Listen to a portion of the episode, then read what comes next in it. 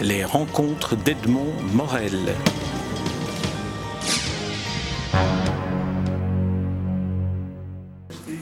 I'm going to say a few words, but I'm just going to say a few. Um, One of the reasons that it took me so long to come over to uh, this side of the Atlantic as a public person is because it's sort of shameful that uh, you all speak my language and I don't speak yours. Uh, It makes me feel like the class dunce, actually, a little bit. But the other thing was, uh, I was sort of curious to see if there would be any reaction at all. I'm amazed that all you people are here, but, uh, you know, for years, uh, uh, old American rockers have come to Europe uh, and have been, got a warm welcome, so I thought maybe an old American writer could come over here and get the same sort of reaction. But it's great anyway, I, I really appreciate it. And a lot of people have asked me about the sort of stuff that I write, and don't ask me where I get my ideas because I don't know. But Obviously, I got a reputation somewhere along the way as a horror writer. Um, And uh, I was in a supermarket in Florida last year, and I came around the corner, and there was an old lady who was pushing a shopping cart. She was bent over with the scoliosis, and she said, "I know who you are. You're Stephen King. You write those horror books." Well, I don't care for those horror books, she said. I like uplifting things like that Shawshank Redemption. And I said, I wrote that, and she said, no, you didn't. So, I guess that you'll call me what you want to call me, but it's great to be here, and uh, uh, I'm jet lagged out of my friggin' mind, but uh, if you have questions, I'll do my best to answer them. What's the worst, most horrifying way to die?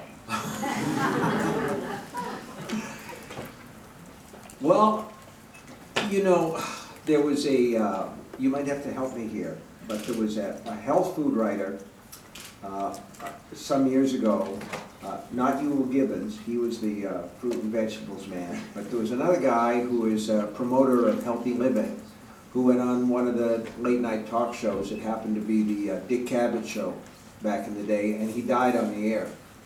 And uh, I think really the worst way I can think to go out would be, you know, if I just suddenly had a heart attack right here. Now, if one of you guys had a heart attack, that would be material.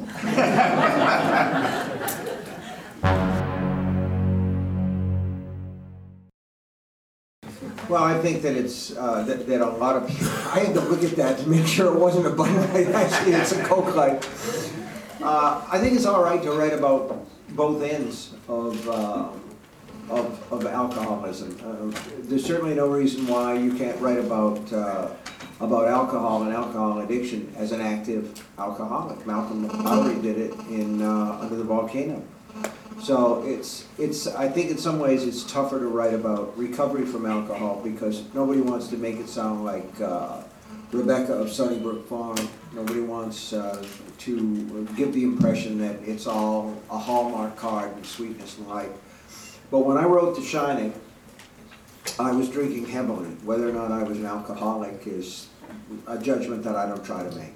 Uh, But I certainly knew the subject of, of alcohol.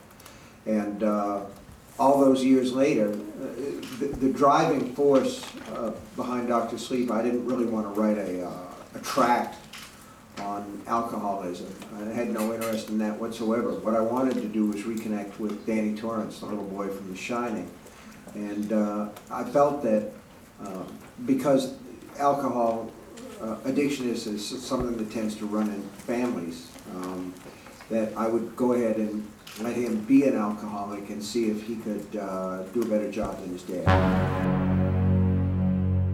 If I could have any superpower, like psychic power, what would I like to have?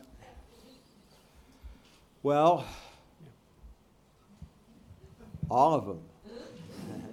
I, I I'm not sure I would really want to have any. Uh, the Shining in uh, that book and in Doctor Sleep is kind of the ability to read minds and, and uh, uh, know what people are thinking, but I'm not sure that I'd always want to do that because, uh, you know, there's an old English proverb, peek not through a knothole lest ye, lest ye be vexed. And uh, I think that if you could hear people's thoughts when they concern you. You might not always hear things that you wanted to hear. So I'm not sure I'd want that. The one power that Danny Torrance has as somebody who shines, and Abra Stone and Dr. Sleep that I would like to have now that I think about it, is the ability to find lost things. Uh, because I can never find my keys. You know what? I can't find the mustard in the refrigerator. Uh, my wife says that men suffer from refrigerator blindness. It's a, it's a disease where, you know, you'll look and you say, honey, I can't find that damn yogurt. And it's, she comes out and it's right there in the front of the, everything. So I would like to be able to do that. Uh, and really, um, my wife is the one who usually loses things, so I could use that. But the other things, uh, the ability to make people do things, uh, like Carrie White or Abra Stone in this book, I don't think I'd want to have those. That's too much power for uh, a normal person. Um, Did you all hear it? Yes, no? Don't care? Well, I care. Uh, We have citizen novelists, or or we have, uh, you know, DYI novelists right now. Um, The Fifty Shades books uh, came out of self-publishing. Uh, I think that uh, they started almost as Twilight fan fiction. And there are some other books um, that have hit the New York Times bestseller list uh, that are, you know, sort of what I would call mommy porn, um, that were self-published and they, they do well on Amazon. The thing about um, self-publishing and, and uh, going through the, the bookstores is that there are no gatekeepers. There's nobody to stop you and say, uh, uh, you don't really want to do that because it's rife with the passive tense and because it's full of cliches and uh, uh, your grammar is awful, that sort of thing. It- They just slap it up there and there it is. Um, so I think that it's a case of caveat emptor, uh, let the buyer beware. Um, You can usually, if you go online, you can read a sample, but uh, there's, there's nothing to be done about it, essentially, other than uh, a reading public that uh, is interested in quality, and obviously, not everybody is interested in quality, because the Fifty Shades books are frankly not very good. And uh, at the same time, they're wildly successful, and publishing is a business. I don't know if that fully answers your question, because I don't think that I have an answer. Thank you. I, I think Carrie has become a part of the American culture. I'm not sure I know why. And uh, the remake of the, the movie um, didn't do well in the United States. Didn't do terribly, but it didn't do well. Uh, there is a sort of fairy tale quality to Carrie. It was an early book. It was actually supposed to be a short story. At that time, I'd had a lot of success. Well, not a lot of success, but I'd had some success selling short fiction to men's magazines. Uh, you know, girly magazines, the ones with the gatefolds in the middle. They've pretty well been superseded these days by the internet, but uh, in those days, they paid a little bit of money anyway. And uh, anything from 2,500 words to 5,000 words would, you know, it would, it would cover the rent for, for a month, or it would cover the, uh, uh, the baby's uh, penicillin, amoxicillin, whatever. And Carrie was supposed to be one of those stories, and it started to grow a little bit, and uh, I'd gotten the idea because I'd known a couple of girls like Carrie White. One is a student uh, who was at the bottom of the pecking order, and one is a teacher in the same situation. And uh, as, it, as it happened, uh, uh, the first girl, the one that I knew as a high school student, killed herself. She hung herself. And the second one uh, was killed by a car crossing the street from the tavern where she had gotten drunk. Uh, these were not happy girls, and I thought just once it would be great to see the worm turn, to see uh, one of these bullied, unhappy, downtrodden kids get their own back. And so I started to write the story, and uh, it, I really didn't know anything about the beginning of the story, uh, the girls' locker room, and I, I remember going to my wife and saying, well, these tampons that the girls use, do they get them free or is it like a Coke machine where you have to put in money to get one out? And she just laughed at me and she said, let me help you with this because I'd thrown the little manuscript away. But you're right, it's been done as a movie a couple of times. It's been done uh, as a musical, uh, a big Broadway musical, and then one off Broadway uh, that was considerably more successful, I understand. I'm waiting for Carrie the Puppet Show. or possibly uh, Carrie versus Children of the Corn or Chucky or something like that. I think that would be that would be good. I'd put my money on Carrie. Well, that's like asking uh, which came first, the chicken or the egg. Um, I think that there are people who are set up, uh, who tick away like time bombs, who uh, are going to create violent acts, and uh, one way or the other. And I think that a lot of them um, uh, take certain concrete inspiration from violent films, uh, violent um, TV programs. And there's a lot of violent TV in America right now a lot of violent TV. Uh, and, fr- and from books too. But if they didn't have a specific book or movie, uh, they would find a different way to create these horrors. I mean, th- this has been on my mind because I have a book coming out uh, next year called Mr. Mercedes, uh, which is about uh, a character who's planning an attack very much like what happened at the Boston Marathon.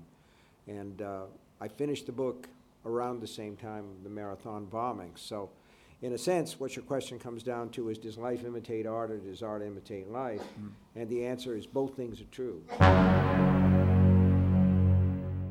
It doesn't, it never crosses my mind when I'm writing a story that this might make a great movie or this might make a uh, long form TV show or. Uh, no, it doesn't. But let me say this I'm 66 now, and I am of the first generation that grew up without TV in the home. Uh, I went to the movies. I loved the movies. I absolutely adored the movies from the time that I saw Bambi when I was three years old. So that when TV did come in, um, there's a tendency when you when you begin with movies as a, as a child to see things visually. And for me, that was reinforced in college. Uh, read a lot of uh, poetry, and it was very, very, uh, mm, it was impressed on me that uh, the idea was to show things and not tell things, that the image mattered more than uh, a lot of preaching. So, you know, the, the poem by uh, William Carlos Williams about the plums in the, in the uh, refrigerator. Do, do you know that poem? Uh, it's, it's the form of a note to the partner where she, he says, uh, I'm sorry I ate the plums in the refrigerator, but they were so cool and sweet. And uh, to me, that's, that sort of sums up what, what fiction is supposed to do. In other words, it's not supposed to be a storyboard, it's not supposed to be a comic but it is supposed to give you a visual experience. And if you have a visual experience, you're having an emotional experience. And I like that. I'm a novelist of the emotions. I, I care about your brain, you know, as the bishop said to the chorus girl. Um, but I want to reach you emotionally first. You know, I want to sort of have that tactile close up uh, I want, I want to make your flesh creep. I want to make your pulse race. Uh, I want to make your eyes tear up, that sort of thing. And then if you come back to the book a second time, you can say, well, what was this about? But to do that, you have to kind of visualize it. So the movies were a big influence on me, and they were a big influence on my writing, but it was never a case of saying, I want to write this book so that it will be a movie. If you do that, it, the thing's apt to drop dead anyway.